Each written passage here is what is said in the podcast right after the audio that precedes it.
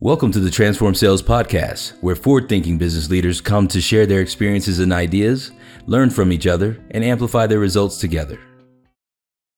Hey guys, Amir Reiter with the Transform Sales Podcast. I got my guest, Ben Goldberg, CEO. How's it going, Ben? Great, great. Thank you for being on. Thank you for being on our show. Yeah, glad to be here. Thanks for the invite. Looking forward to today's conversation. Love, love the name Sales Gig. I'm like, it tells you exactly what you do just by the name. yeah, absolutely. That was that was that was a fun one to figure out. So, so I, I appreciate you joining. Um, I was glad just catching up with you. I think for us on this show, the goal is really to educate listeners, right? So, people listening to the show are either companies or sales leaders or leaders that have hired agencies before and fire them, ones that are currently working with agencies and want to recruit more and expand territory, and then first time buyers, right? So, the idea here is to be super transparent and actually talk about the uncomfortable things, the mistakes people make with the idea that they can learn and not make the same mistakes that buyers have made over and over again because we are talking about revenue and revenue is super sensitive. Um, and the idea is just to help both buyers and sellers uh, play nice with each other.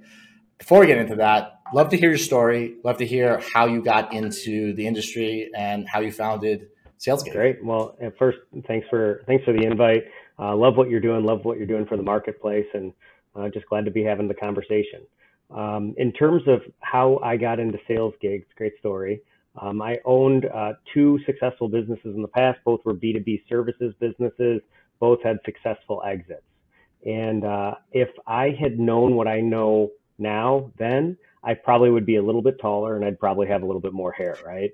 Um, I, I sold my last company to a large organization. It was a platform acquisition and I watched how they took a very sophisticated sales development organization with the right sales enablement tools, the right sales tech stack, the right sales training team, and turned an SDR shop into a really successful growth engine for what was my company. And it was it just impressed me.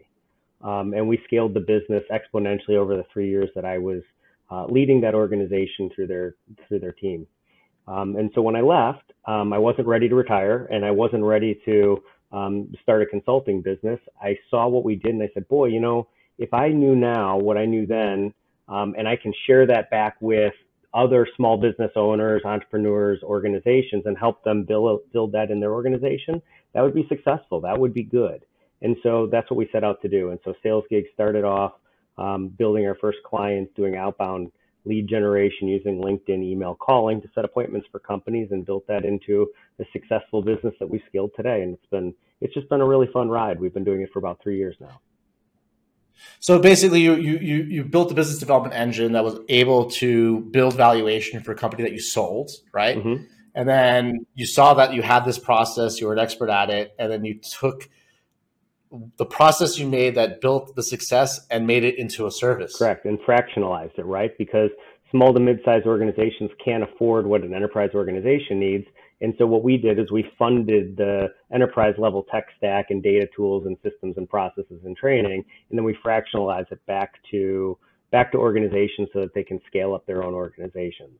And truth, I'm like, it, make, it makes sense. I'm like, people go out there trying to hire VPs of sales, CROs, people who have the experience in a world that's changing so fast, but they have access to people like Ben Goldberg that actually have exits under their resume and that they can be hired at a fraction of the price through a service.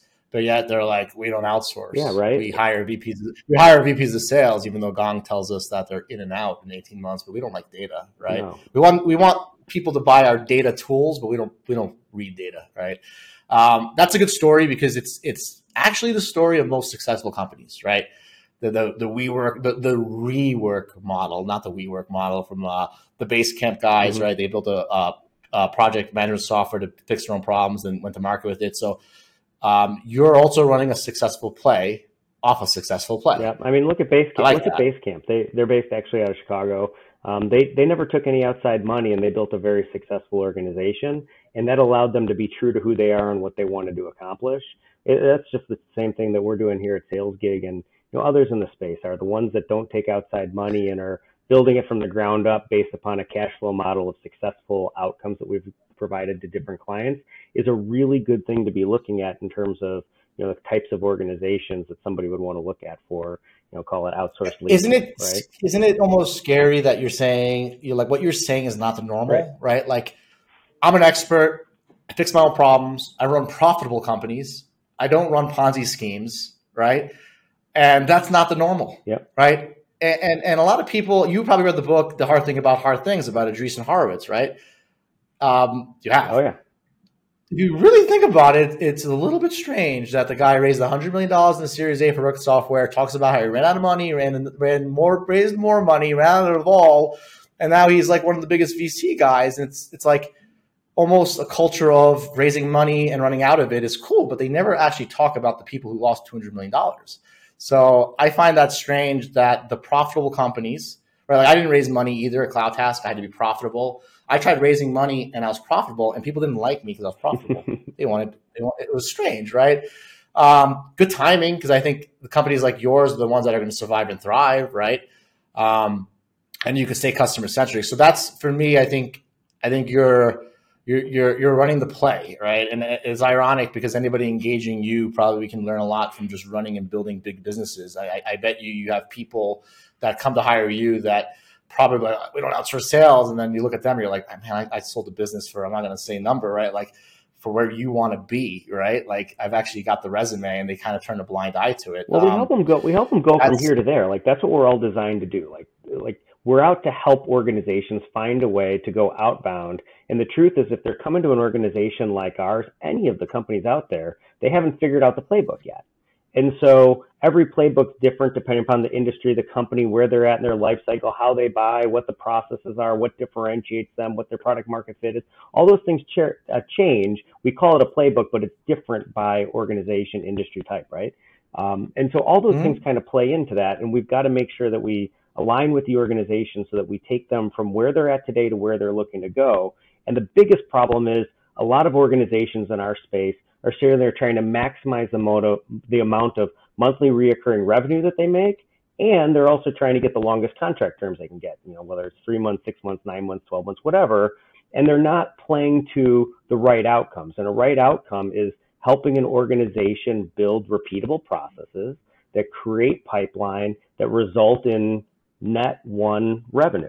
And if we think through that on the front end and we get on the same side of the table as our clients early and we start small and scale up, that hurdle rate that we have to get over as we're building the pipeline and building the funnel of success allows us to become a good partner to them. It's organizations that try to get the most revenue early and then have to build pipeline and set unrealistic expectations. That, that, that can create a negative connotation in the relationship. It, it makes it for a much higher turn rate and it's, it's disappointing uh, to see that when it, it, occurs. And that's why you hear so much of, hey, I tried an outbound team or an outsourced team and, and didn't have the type of success we were looking for. Yeah, I'm like also at the same time, I think the concept is that like like failure is success in outbound because you always have to be changing, right? Iterate, I think, iterate, I think look at right? like if you look at some of the facts, right? Like I think like the companies that were in the S&P 500 like 200 years ago like stayed in there for like 100 years, right? I think now the, the, the amount of years that a company stays in in the Nasdaq is like it's shrinking, and it's shrinking because changing is happening faster, and it's everything's faster, cheaper, more efficient. And if you think about it, you know, if you're going to hire a team to run a play, knowing that the plays are changing faster and faster and faster, it gives more value, in my opinion, to what agencies are doing because agencies are prepared for the testing and the experiments, and and and, and people are focused on the ROI, but they're not understanding that what was good today was is bad tomorrow, right? Like if you hit five million in revenue this year off 100 million in pipeline arbitrary numbers, and you have a forecast of 15 million, you might have to raise 5x more pipeline, right?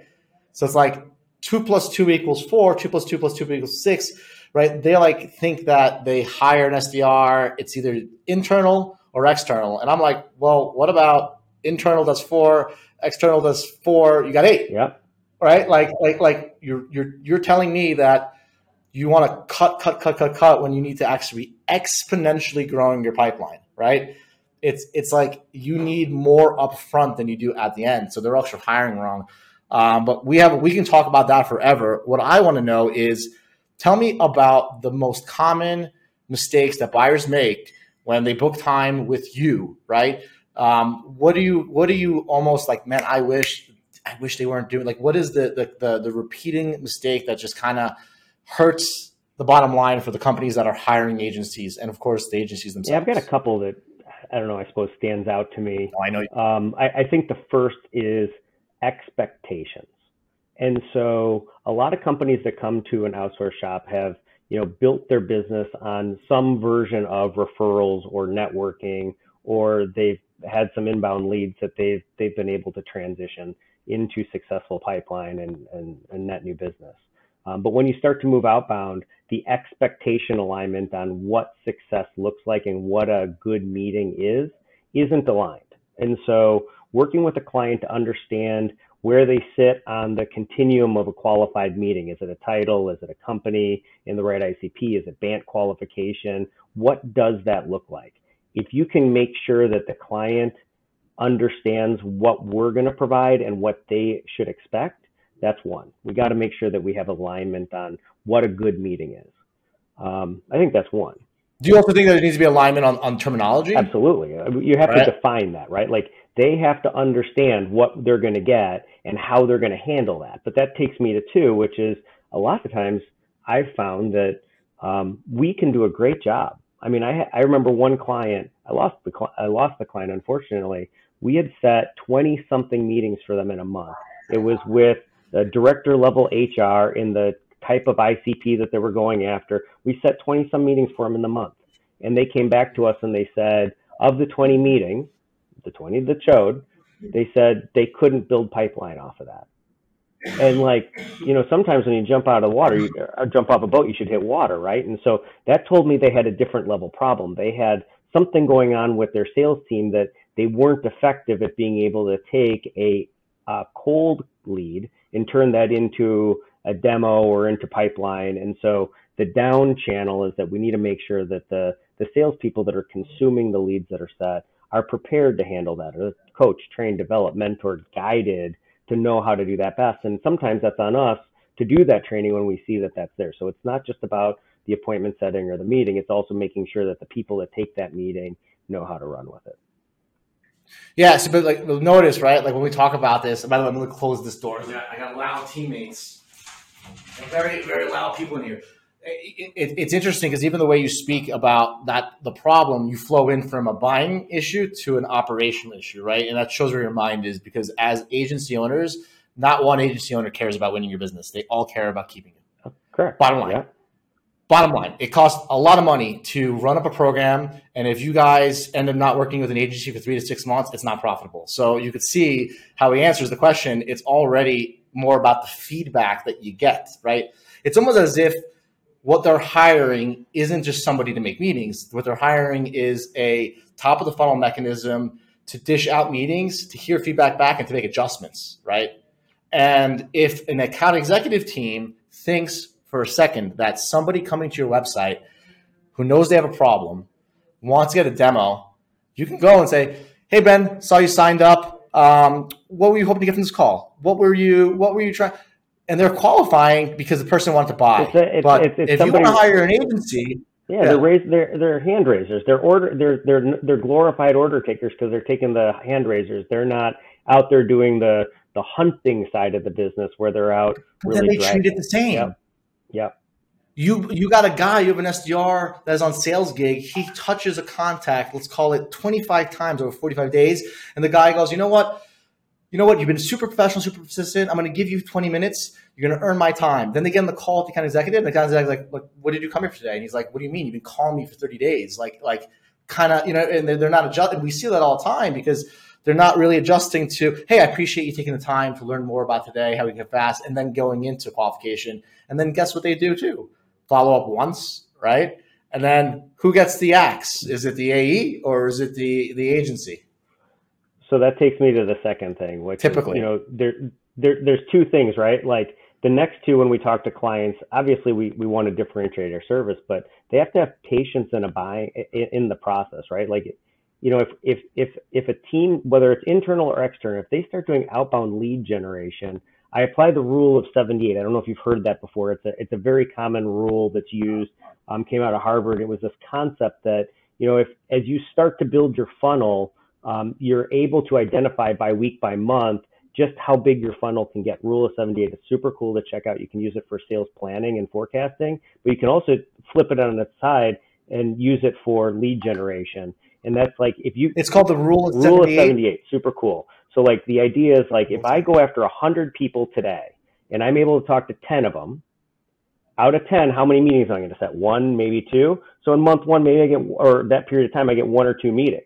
But in month two, if I go after the next 100, I might get one or two meetings, but I'm going to do follow up and re engagement from month one. And so now maybe I get three or four meetings. In month three, net new 100 plus my follow up plus my follow up. And now my funnel starts to build. You can mathematically come up with what type of results you're going to get in a way that allows clients to see the model and understand that they need to play the long game. Because if you apply the rule of 78 to what their close rates are and their sales cycles are, you can start to come up with estimates that are meaningful and representative of their industry and their type of organization. Now, we always have to bench low, so set low expectations and overachieve those expectations. The companies that go out there and I always get a kick the people that people, I'll get you 100 meetings this month or whatever. Like, come on. But um, Yeah, good that's, luck. that's the way that we think through it is how can we help them build a pipeline that's predictable, scalable, repeatable, that can then move into the rest of their organization. But they So you're using logic and science? We're using Is that what you're doing? shockingly, yes, right?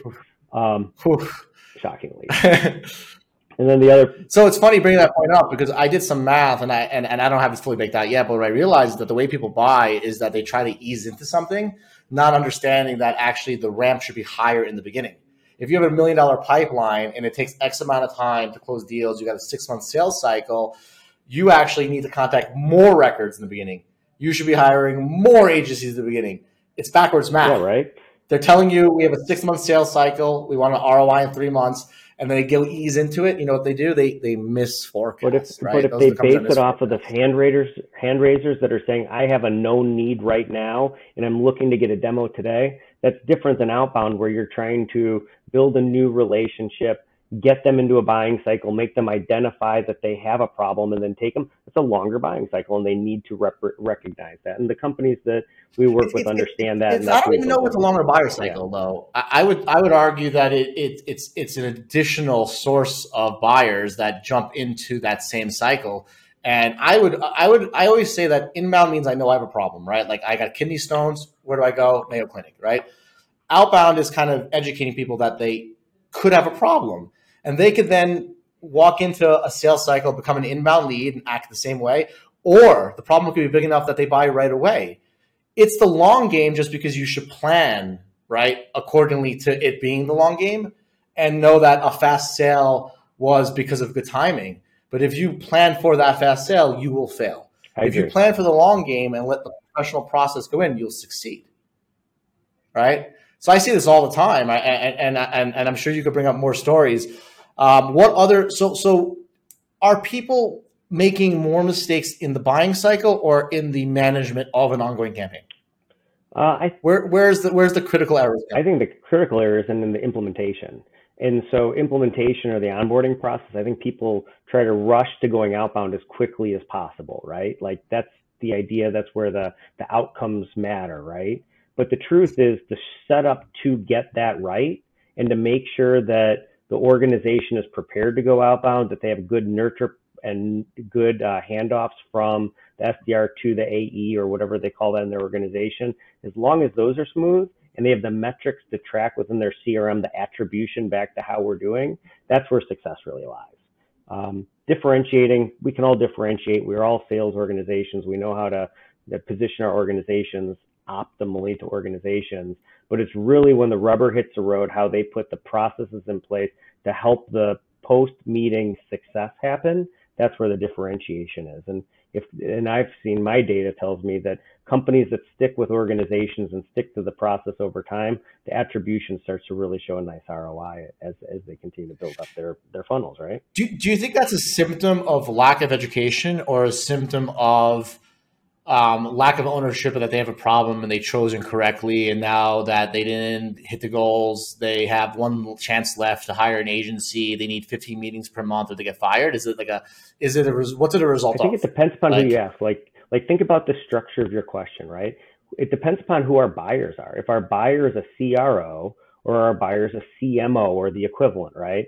Like think about the CRO. What are they measured against? Their their their measure is how much closed won business did they get this month, next month, this quarter, next quarter, right? Like that's their measure of success.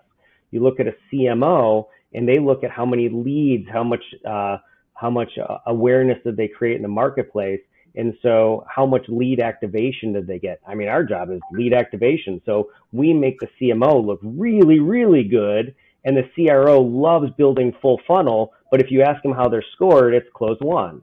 And so we're in a different place than that. And so it depends upon who you're asking in the question and what they're measuring, what their, you know, what their, what their objectives are in the, in the organization from a KPI perspective. So we know how their, how their KPIs are measured, we can then back into how we can help them look good. But we need to understand. It makes a lot of sense.